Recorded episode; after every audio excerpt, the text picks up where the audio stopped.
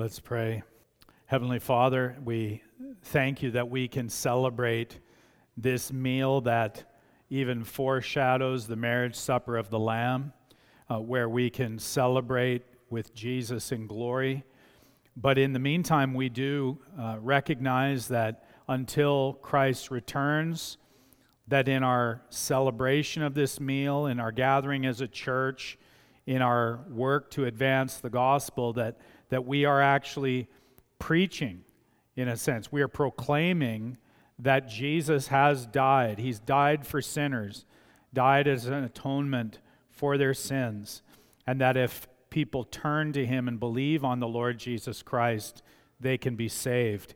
And so I pray that you would help us to live with that in mind, that we would be on mission, heralding the gospel, the good news of Jesus Christ, but doing so knowing that Jesus is coming soon. So help us to live even with that expectancy of his return, and that we would glorify you with our lives, even as we even take up our, our little offering here. We, we pray that it would be used for your glory, for the furtherance of the gospel, and even for meeting even the needs of people, even in our church, uh, so that we would bear a faithful witness as we await even the return of Christ. So continue to help us open our lips to declare your praise. We pray this in Jesus' name. Amen. Please turn in your Bibles to the Gospel of Matthew, Matthew chapter 24. Matthew chapter 24. I'm going to read the first 14 verses. Matthew chapter 24 This is the very word of God. Jesus left the temple and was going away when his disciples came to point out to him the buildings of the temple. But he answered them, You see all these, do you not? Truly I say to you, there will not be left here one stone upon another that will not be thrown down.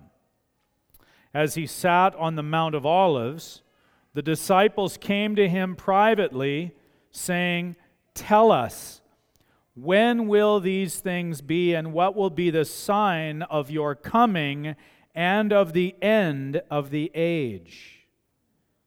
And Jesus answered them, See that no one leads you astray. For many will come in my name, saying, I am the Christ, and they will lead many astray. And you will hear of wars and rumors of wars. See that you are not alarmed, for this must take place, but the end is not yet. For nation will rise against nation, and kingdom against kingdom, and there will be famines and earthquakes in various places. All these are but the beginning of the birth pains. Then they will deliver you up to tribulation and put you to death, and you will be hated by all nations for my name's sake. And then many will fall away and betray one another and hate one another. And many false prophets will arise and lead many astray. And because lawlessness will be increased, the love of many will grow cold. But the one who endures to the end will be saved. And this gospel of the kingdom will be proclaimed throughout the whole world as a testimony to all the nations. And then the end will come. May God add his blessing to the reading of his word. Would you pray with me? Holy God, we ask that you would help us now as we consider your word and we consider it in a context, even in our own experience, of wars and rumors of wars, of the threats of famine, of what are called natural disasters. Lord, we think of those affected by Hurricane Ian down in Florida. I pray especially for Sanibel Community Church down there and Jeremy Rennie, who has been at our church before, and how his family is out of their home and his church is out of their church building. Lord, we just pray for mercy on the people down in Fort Myers, Florida, and in that area. Lord, we recognize even the great needs throughout the world, even of your people. We pray that the gospel would continue to be proclaimed near and far. We thank you for the ministries of Mile One Mission and 20 Schemes, even as they came and presented on Friday. We, we pray for the advance of the gospel in Newfoundland, that dark island, that island with so little gospel witness. We pray also for Scotland and how many are there who have in such a such a Christian heritage in that country, and so many there are, are, are who live there and who have not heard the gospel. We think of this country of Canada, and for all of our vast wealth and riches and resources, so many do not know the name of Jesus Christ except as a swear word. Lord, there is such great need in this land a need for the gospel to be proclaimed, for churches to be planted, pastors and missionaries to be raised up, parents to teach their children in the fear and admonition of the Lord. Oh Lord, we pray that you would bring a great national repentance to us. Revive us again, Lord. We need your work in this country. And Lord, forgive us for the ways that we have not looked with expectancy to your soon return. Lord Jesus, come quickly. But we pray that we would have our eye upon you and that we would not act as if you were not there, or worse yet, that you do not exist. Holy Father, I pray by your Spirit you would stir us by your word, even as we look for this brief time at its infallibility and inerrancy and its authority and sufficiency for all of us right now. Come and meet us, we pray, for we ask this in Jesus' name. Amen. You may be seated.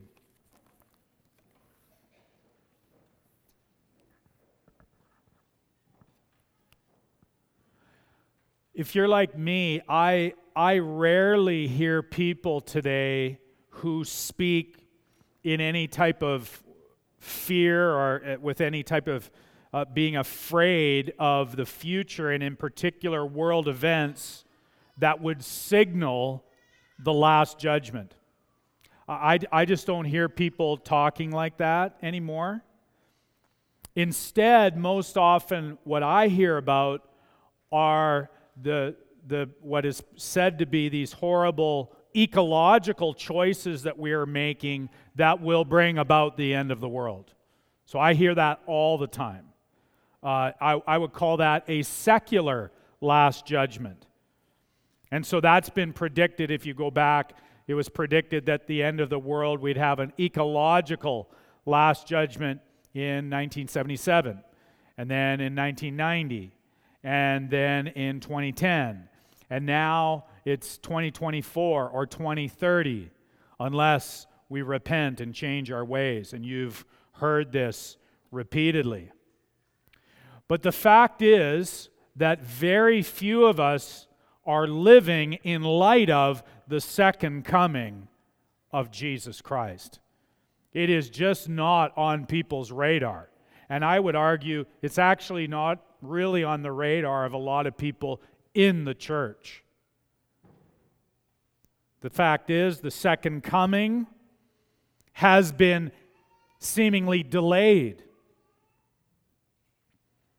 Now, I think if we thought about the second coming more, we would fear God more.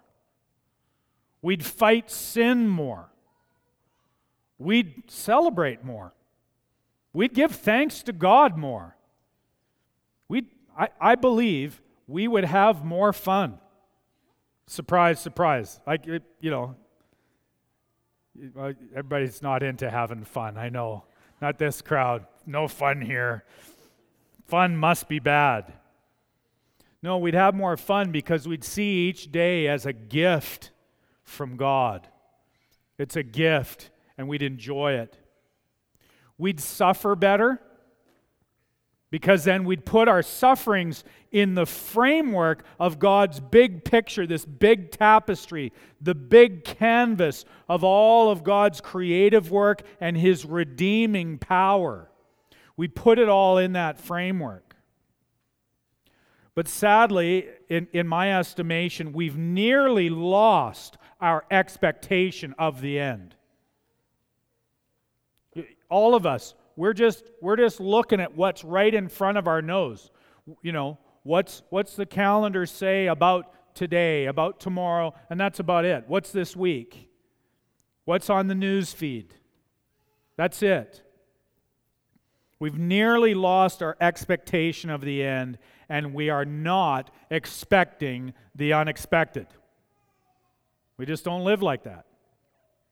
So, what I briefly want to do attempt to be brief, is just to introduce a very important chapter in the Bible speaking about the end times.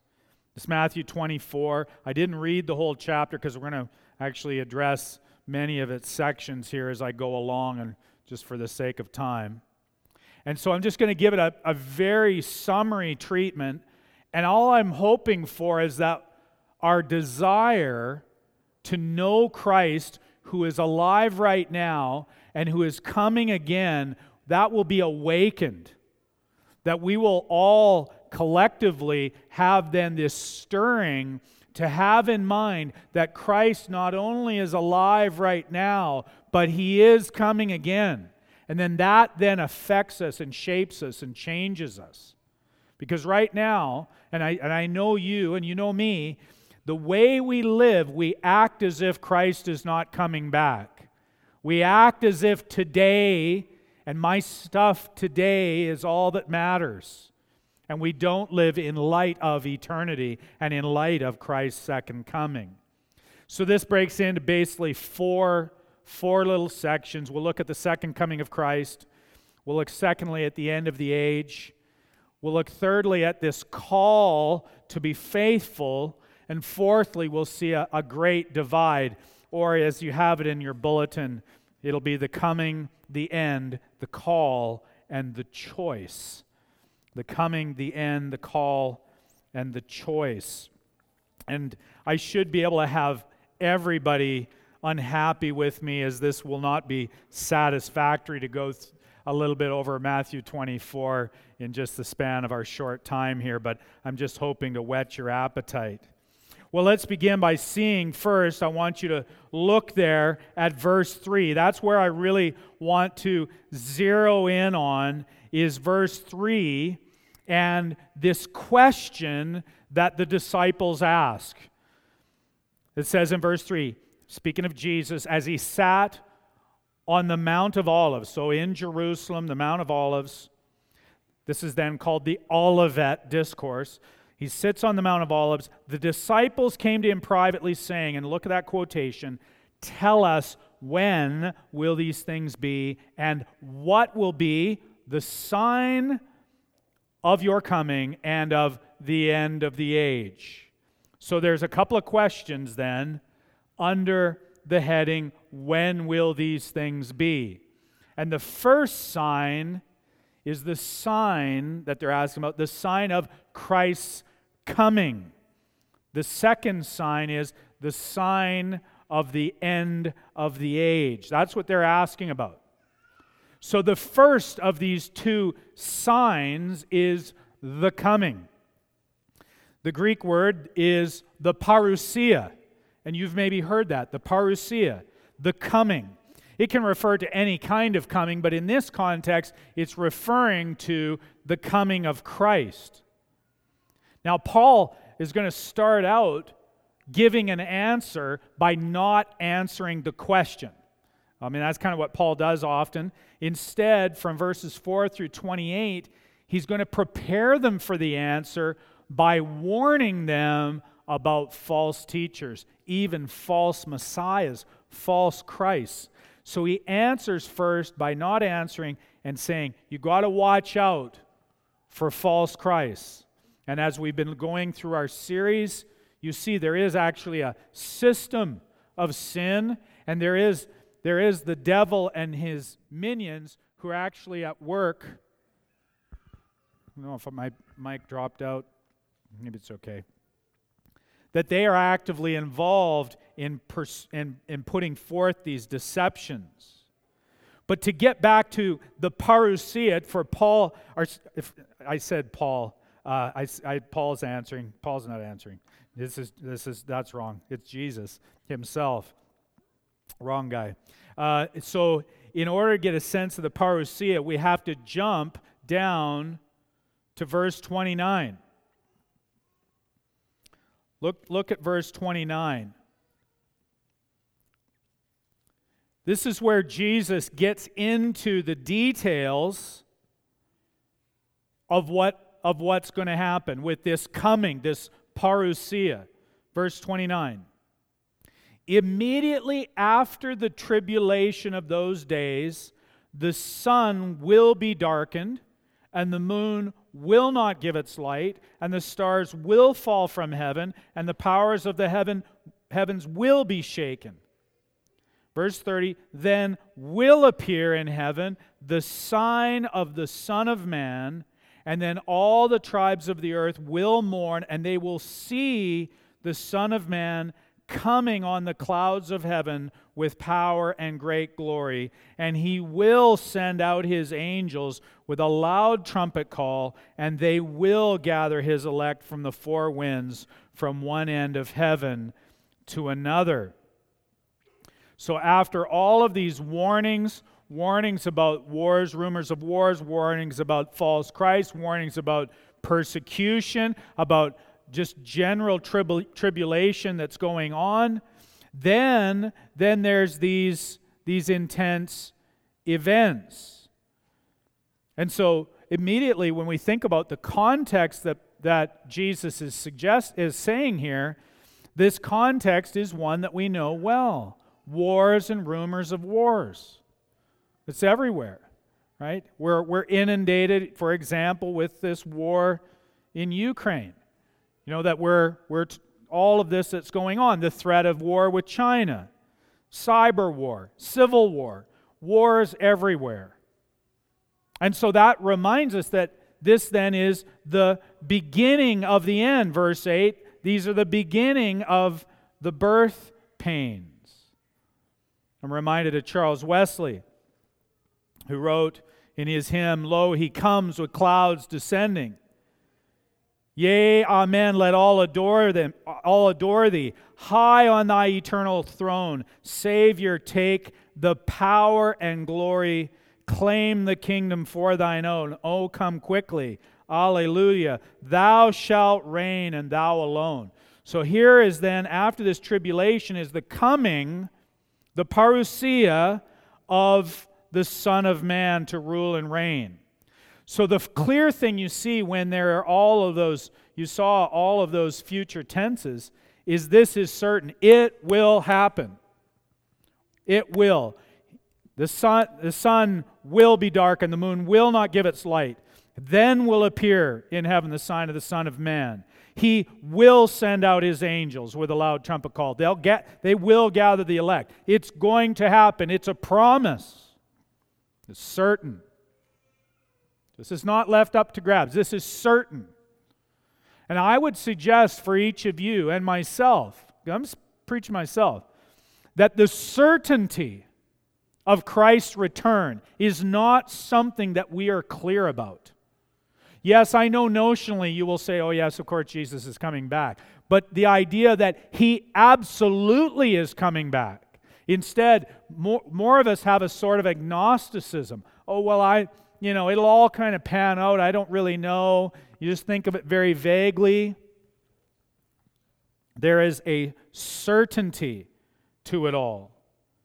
You see there, verse 30, then will appear in heaven the sign of the Son of Man, and then all the tribes of the earth will mourn, and they will see the Son of Man coming on the clouds of heaven with power and great glory. It's certain. That's, that's the first thing to see about this parousia. But also, what is the manner of it? Not only is it certain and sure, but it is with power. Power and great glory, there, verse 30. He is coming with power. This is no longer Jesus coming in obscurity, Jesus as a peasant, Jesus on the back of the donkey. This is Jesus coming in triumph on the war horse. This is Jesus coming in judgment. Jesus coming exercising all of his prerogatives. Jesus having the weight of glory with him. And yet, because of that, because that's what was expected, this coming is inherently delayed. It's delayed. D.A. Carson, he noted that the disciples viewed the parousia as one event. One event. But Jesus is indicating that there will be a delay because, because there's this stuff, this tribulation, all of these things that are going to happen, and then he will come. So there's a delay. And I think that was a great frustration and difficulty for many Jews in the first century. They couldn't imagine that the Messiah would come and that all of this wouldn't happen at that time, that there would be any kind of delay to the manner of this kingdom. For example, Malachi chapter 3 2 says, Who may abide the day of his coming? And it's viewed in the Old Testament as one event. But that is the mystery of the kingdom, is that the one event seems to be divided in some way. That it is somehow, as the theologians will describe, it has been inaugurated but it hasn't been consummated. That the kingdom has come and is yet to come. That Christ has come in his first advent. We celebrate at Christmas time, right? But we are talking about waiting for his second advent, his second coming. So Jesus is saying that his parousia is delayed. And yet, verse 27 for as the lightning comes from the east and shines as far as the west, so will be the coming of the Son of Man. Well, what does that mean? Well, that means you need to expect the unexpected. You know, I know you can probably, you know, when, when you're, there's a lightning storm, you can you know, you count the seconds, right? And the seconds are how many miles out the next strike's going to be, you know, until the, you hear the thunder and the strike, the lightning strike. You know, you do that stuff. But you don't know exactly, you don't know where lightning's going to hit. So you can expect it. It's a storm, lightning's going to hit. But when exactly, you don't know. So you expect the unexpected. And that is how his coming is. So we need to live. Paul had it in, in, his, in his communion liturgy. We need to live with expectancy of Christ's return, but we don't know exactly when, and we'll continue to unpack this. But that's, that's talking about the coming. The coming of Christ, the parousia. That's the first part. What will be the sign of your parousia, your coming? But the second of the two signs is the sign back in, back in verse 3. Tell us when these things will be, and what will be the sign of your coming and of the end of the age. So, so what about the end of the age? What about that sign? Well, look at verse 32. We see, we see here then a little mini parable. It's not like a, a true parable, it's kind of a lesson story, mini parable, and it's this little lesson about the fig tree. Jesus says in verse 32 From the fig tree, learn its lesson. As soon as its branch becomes tender and puts out its leaves, you know that summer is near. So also, when you see all these things, you know that He is near at the very gates. Truly, I say to you, this generation will not pass away until all these things take place. Heaven and earth will pass away, but my words will not pass away. Notice what's the emphasis of that little lesson story? It is on the idea of nearness. When you see things, when you see things happening, there'll be a nearness to the end of the age. It will be close, just like the nearness of summer. Um, you know, we're, we're kind of getting hoodwinked here, aren't we? It's October and the weather's been so great. And we think that, oh, maybe winter will never come.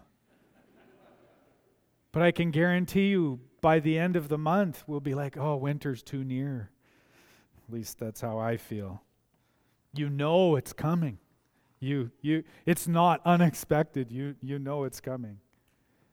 But the idea, no, there, there are things you will see that Jesus is indicating to you, and, and then he says, You know, when you see all these things, you know that he is near at the very gates. He's there, just like, just like an invader laying siege. He's, you, you, you know he's marching down the road, but then all of a sudden, no, he's at the gates. He's, he's surrounding you, he's there. And Jesus indicates that that generation, it's very interesting, that generation, they weren't going to die until these things take place. So, so there's going to be a start to all of this. The, the end is being inaugurated. The end is near. It's being inaugurated with that generation. And that means that Christ and his second coming is near. Not only, not only here as he's predicting this going to the cross, but even he is near in his second coming. The disciples themselves would see this. They would see this beginning of the end. So that's a feature of the end of the age is its nearness. But also notice in verse 36 there then is this, this timing.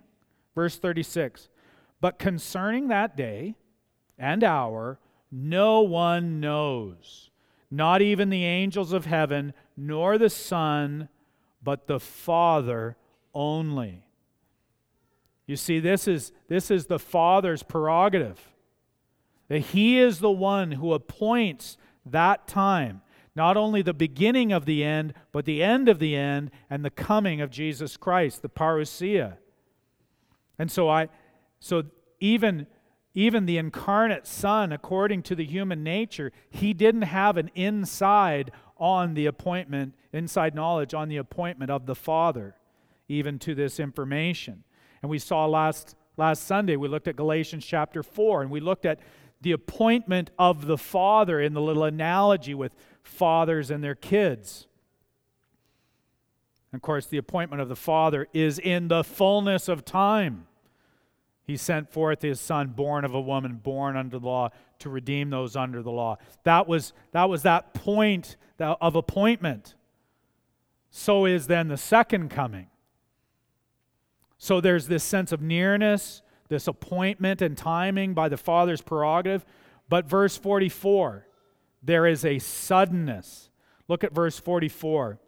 Therefore, you also must be ready, for the Son of Man is coming at an hour you do not expect. So there it is. You need to expect the unexpected. You, do, you, you know, you think, well, I, I'm expectant, and I've got it all calculated, and I know when Jesus is coming back. And so you have this expectation and you expect it's going to happen the way you've got it plotted out. I've talked to a lot of people recently who, because of world events, they think they know that Jesus is coming back, you know, within a pretty pretty narrow window. And I'm like, well, you need to be expectant, but he he is going to come back in a manner that you do not expect. There's a suddenness to it, a surprise. So we need to expect the unexpected. And I believe some of the folks, and I used to be this, coming from more of a dispensational background, I will say, however, that they have this sense of expecting the unexpected. If they get, stay away from formulas and timelines, if they expect the unexpected, it's a good emphasis to have. And some people, by maybe rejecting some of the dispensational system, have also rejected that expectancy that we ought to have. So there's that suddenness and expecting the unexpected. But I want us to also recognize that there is this inauguration that we're already in process. And I want everybody to turn in your Bibles to Hebrews chapter 9.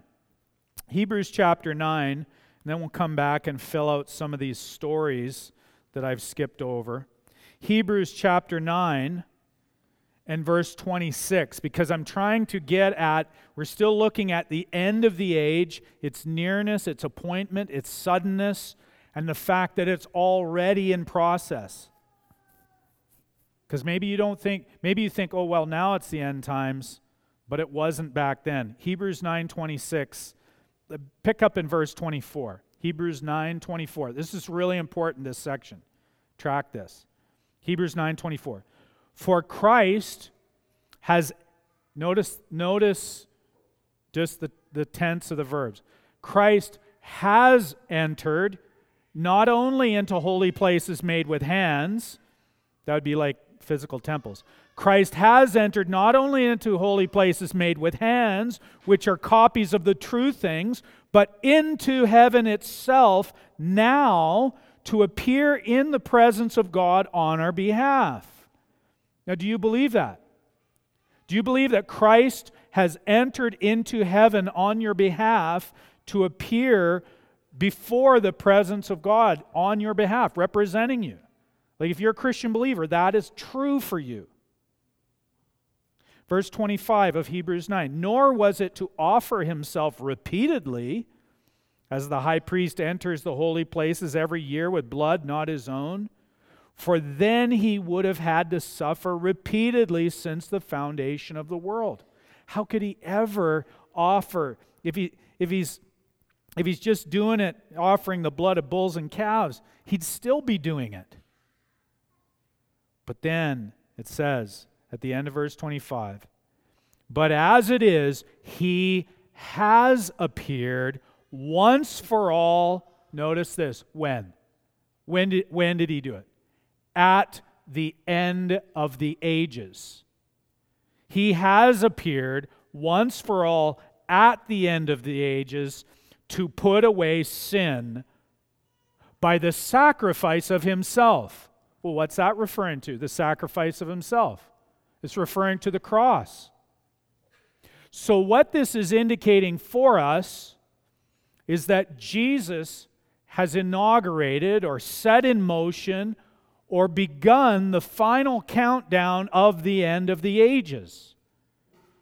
And he didn't start it in 2022. He didn't start it in 1948, founding of the state of Israel. That's what that one is for some of you. He didn't start in 1517 or even 70 AD, the destruction of the temple in Jerusalem. No, he inaugurated the end of the age at the cross. That's when he inaugurated it. So it's very important when we get into these discussions to get this so clear. The cross was the beginning of the end. The cross was the beginning of the end. When Jesus said, when he is hanging on the cross, when he said, It is finished, at that point, the old has passed away and the new has come to be fully consummated at his second coming in glory. But he has inaugurated the end of the age. So the result is then, and sometimes if you've been around here, you'll hear us talking this way.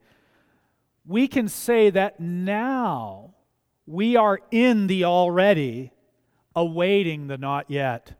We are in this, as it were, this overlap of the ages, still in this sinful world, and yet we belong to the future. We belong to the consummated age.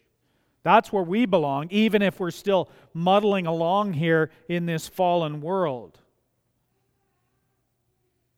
So, to be clear, then, thinking about the end of the age, the second advent and the end of the ages is near. It's already upon us, and its consummation is, is so close. It's unknowable, it's going to be sudden, yet it's all already been set in motion, already been inaugurated. And so, what's the conclusion? If I can just repeat myself, is to expect the unexpected. And this is the tension that we should all have, even, even spiritually speaking, kind of staying on our toes. You, you, can't, you can't betray your marriage vows while you're thinking about Christ coming again to judge the living and the dead. You can't cheat on your taxes when you consider Christ coming again and seeing all and judging all, aware of all. It has a powerful motivating factor knowing He is coming again. Nor is it that you th- can think, oh, this world is so awful. I'm so frustrated. I'm so cynical. Well, if you, if you know that you can stand before the Lord in his judgment, because you're robed not in a righteousness of your own, but in Christ's righteousness, then it's then you can say, Come, come, Lord Jesus, come quickly. It's a terrifying thing to fall into the hands of the living God, but I'm robed in Christ. I'm okay. Not because of me, but because Christ is. And I can stand with boldness before the throne of God as we sing so often. I can have confidence. So we see then the parousia, the end of the age. Now we have to see what are we supposed to do? What are we supposed to do? Why is Jesus telling us this, telling the disciples this, and telling us? What do we do?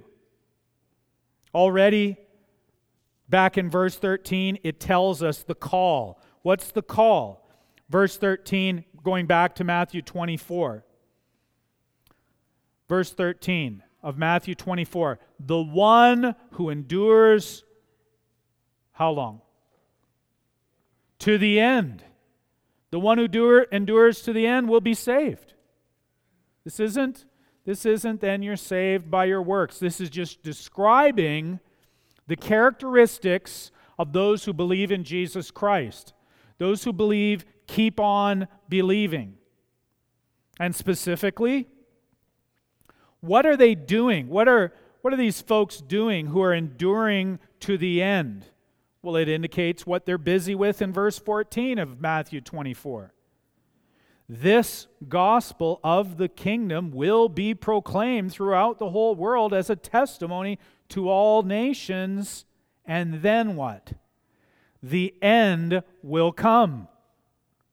So it's all going to happen. But that is what people are busy with testifying to the gospel, supporting the advance of the gospel, proclaiming the gospel but very gospel centered, even as that term might be abused. But that's what it is it's putting forth the gospel, proclaiming it. That's why you come to church, to hear the gospel proclaimed. That's why you're equipped so that you go out in your workplace and you share the gospel, you testify to the gospel, you live in view of the gospel. Jump down to verse 45. Jesus is calling us to be faithful, but he illustrates this with one of the many stories here. He illustrates it with another little mini parable of two servants in verses 45 and following. Two servants, the wise servant and the wicked servant. He says in verse 45 Who then is the faithful and wise servant, whom his master has set over his household? To give them their food at the proper time. Blessed is that servant whom his master will find so doing when he comes. Truly I say to you, he will set him over all his possessions. But if that wicked servant says to himself, My master is delayed, and begins to beat his fellow servants and eats and drinks with drunkards, the master of that servant will come on a day when he does not expect him, and at an hour he does not know, and will cut him in pieces and put him with the hypocrites. In that place there will be weeping and gnashing of teeth. Now, this is a call, obviously not to be the wicked servant, but to be the wise servant. The point, the point of this section that Jesus' little, this little mini parable is verse 46. Blessed is that servant whom his master will find so doing when he comes. Just, just think about that. You're, you, are you being faithful? Again, faithfulness, not, not sinlessness, but just faithful. If you sin, part of being faithful is I sin, I repent of my sin, I confess my sins to God, I enjoy the, the forgiveness of my sins, and I move on in obedience. It's not sinlessness, but it is faithfulness. I keep looking to the Lord, I keep following the Lord. And now it's time for a ubiquitous Johnny Cash illustration. But Johnny Cash, in his song, When the Man Comes Around, and, and, and, and there's this threat of when the man comes around, he's going to check on you. Are you going to be faithful? You know, the hair on your arm will stand up. At the terror in each sip and in each sup, will you partake of that last offered cup or disappear into the potter's ground? So you can enjoy the cup that's offered, the cup of the marriage supper of the Lamb. Are, is that what you are wanting? Or are you going to drink the cup of his wrath? It's one or the other. You can't avoid it. You, take, you got to take one or the other. And what does the wicked servant say, thinking about when the man comes around? Verse 48 the wicked servant says to himself, My master is delayed. My master is delayed. If I was to describe the political scene, the sociological scene, men, manners, climates, councils, governments, friends, neighbors, family, all those who do not know Jesus Christ, what would be the feature that would describe them? Well, they would say, I mean, they wouldn't admit it, but this is how they live. They would think, the master is delayed. While the cat's away, mice play, right? Well, he, he's not coming. There's nothing, I, I can do my own thing. But the man's coming around, and there is a judgment there coming. So, how will you abide, Malachi? How will you abide in the day of his coming? Are you robed in the protection and righteousness of Christ? Or as Paul read from Psalm 5, do you have Christ's own righteousness as the shield to protect you from God? Not, the, not just the shield to protect you from Satan, the shield to protect you from God when the man comes around. And he's going to come when you don't expect. Like nobody's going to expect it. At least the Christians, we're expecting the unexpected, but we have security knowing that. Are you being faithful in the midst of this? And this leads me then to the great divide, really God's dividing choice. We talk lots about free will with people, but everybody forgets God's free will. God's the one who has free will. He is absolutely sovereign. God is in the heavens, He does all that He pleases. Go back and look at verse 31. I know we're jumping around, but I'm just trying to summarize here. He says in verse 31 of Matthew 24 that he will send out his angels with a loud trumpet call, and they will gather his what? His elect from the four winds and from one end of heaven to the other. You see, there's a great divide, isn't there? It's based on God's choice. There is, in fact, a distinct assembly of chosen ones, of the elect. And I will go so far as to say, of God's favorites. Seems almost offensive to our ears in our egalitarian age that God would have favorites. How can God play favorites? Yeah, but his favorites have nothing commendable in themselves. It is they're utterly undeserving. And if God chooses to choose you, if God chooses you to make you one of his elect, if he chooses to make you one of his favorites, it's not because of anything in you. It is because of his free grace, his generosity to the undeserving. But that's just it. The elect are the objects of God's special, discriminating love. As I've said many times, used the analogy many times. My love for my wife is a special and discriminating love that discriminates against all other women. And if it wasn't that kind of a love, uh, you'd be wanting to get me fired, I think, right? Rightly. Right? Yes? That you can you can plan to get me fired if that's what happens. And so, this at the end of the age is the ingathering of the elect. It's one of the key features of the end of the ages. But we have to be clear this election and the fruition of it, the realization of it, the revealing of the elect is a dividing. Because there are others who show in that revealing, they show that they have not been elected. So, for example, in verse 38, they are like those at the time of the flood who were eating and drinking, marrying and giving in marriage until the day when Noah entered the ark, and they were unaware until the flood came and swept them all away. So will be the coming of the Son of Man. By the way, Jesus believes in the flood, he believes in Noah's flood right there. I don't care what you think about it, Jesus believes in it. So I'll go with Jesus. And in this instance, the wicked are literally goners.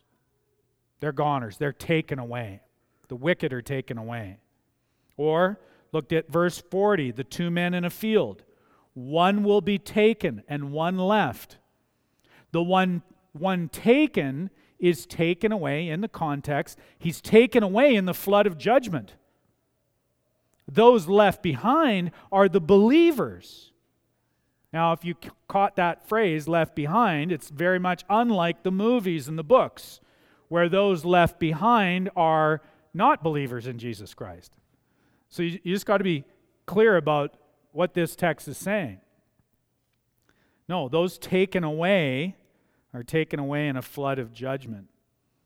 Or, as we saw already with the wicked servant in verse 48, he's the one who beats his fellow servants and eats and drinks with drunkards. The master's delayed, don't care. But what becomes of those people who cast off the accountability of the master, who ignore God's claim on them? They will not be gathered in with the elect. Verse 50 The master of that servant will come on a day when he does not expect him. He does not expect him at an hour he does not know and will cut him in pieces and put him with the hypocrites. In that place there will be weeping and gnashing of teeth. That's Jesus speaking, right? If you didn't catch that, those are, those are the words of Christ in red. It's all the Word of God. But this comes from the speech of Jesus himself in his earthly ministry. Never think that for all the gentleness and grace and compassion that Jesus has, that somehow he will ignore all the rebellion, sin, and blasphemy. But when knowing that he's not going to ignore all that, then to see his compassion, to see his gentleness, and the free offer of the gospel. Oh, how compassionate is this shepherd! How compassionate is the Lamb of God who takes away the sin of the world. I've just scratched the surface. I've got to bring it to a close, but I just I want us to consider just two things by way of application. The first is just to repeat is we need to expect the unexpected. Jesus is coming back, and so we ought to be faithful in our service. But I would just encourage you in this simple thought experiment. How would I live if I knew Jesus was coming back tonight? Would it change the sin you're indulging in? Would it change the choices you're making? Would it change how you speak to people? Would it change what you're prioritizing? We need to expect the unexpected.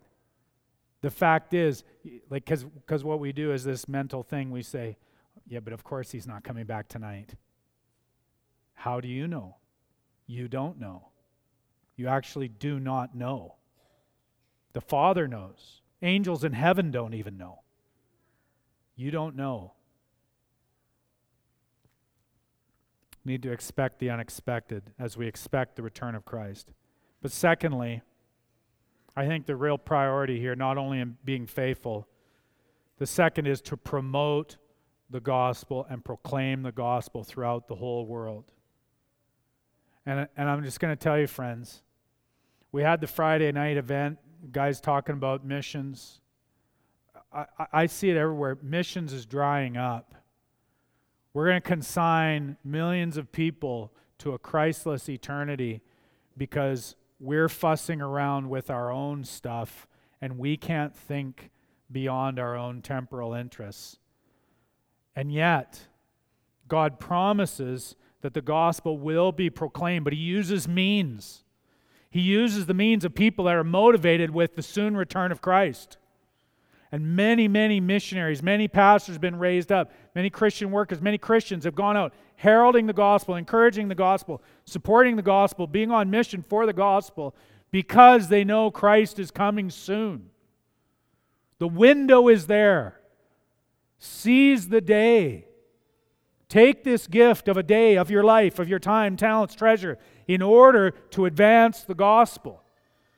There's a lot of other stuff we can advance. Now, I'm the first one to be tempted by all the interests, all the advocacy, all the movements that can be advanced. But the gospel is the one that puts people out of hell into heaven. What else is more important? And the trouble is, we just, we just don't really believe it. We suffer from unbelief.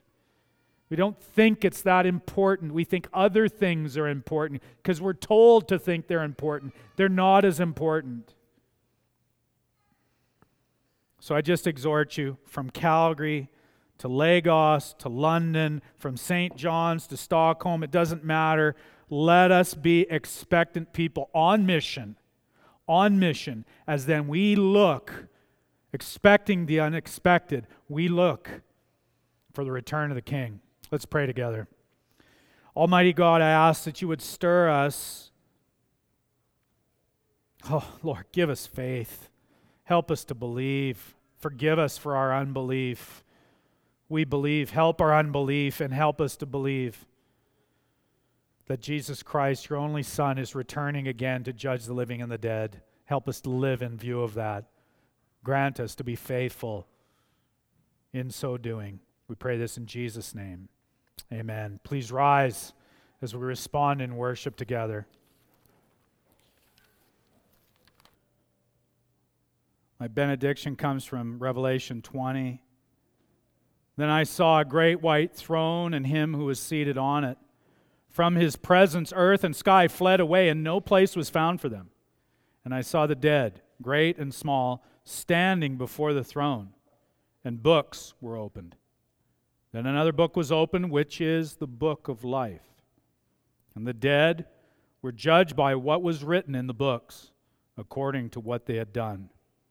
And the sea gave up the dead who were in it. Death and Hades gave up the dead who were in them, and they were judged, each one of them according to what they had done. Then death and Hades were thrown into the lake of fire. This is the second death, the lake of fire. And if anyone's name was not found written in the book of life, he was thrown into the lake of fire. We might not want to believe that, but we need to repent of our unbelief. Because if there is no lake of fire, then there is no book of life.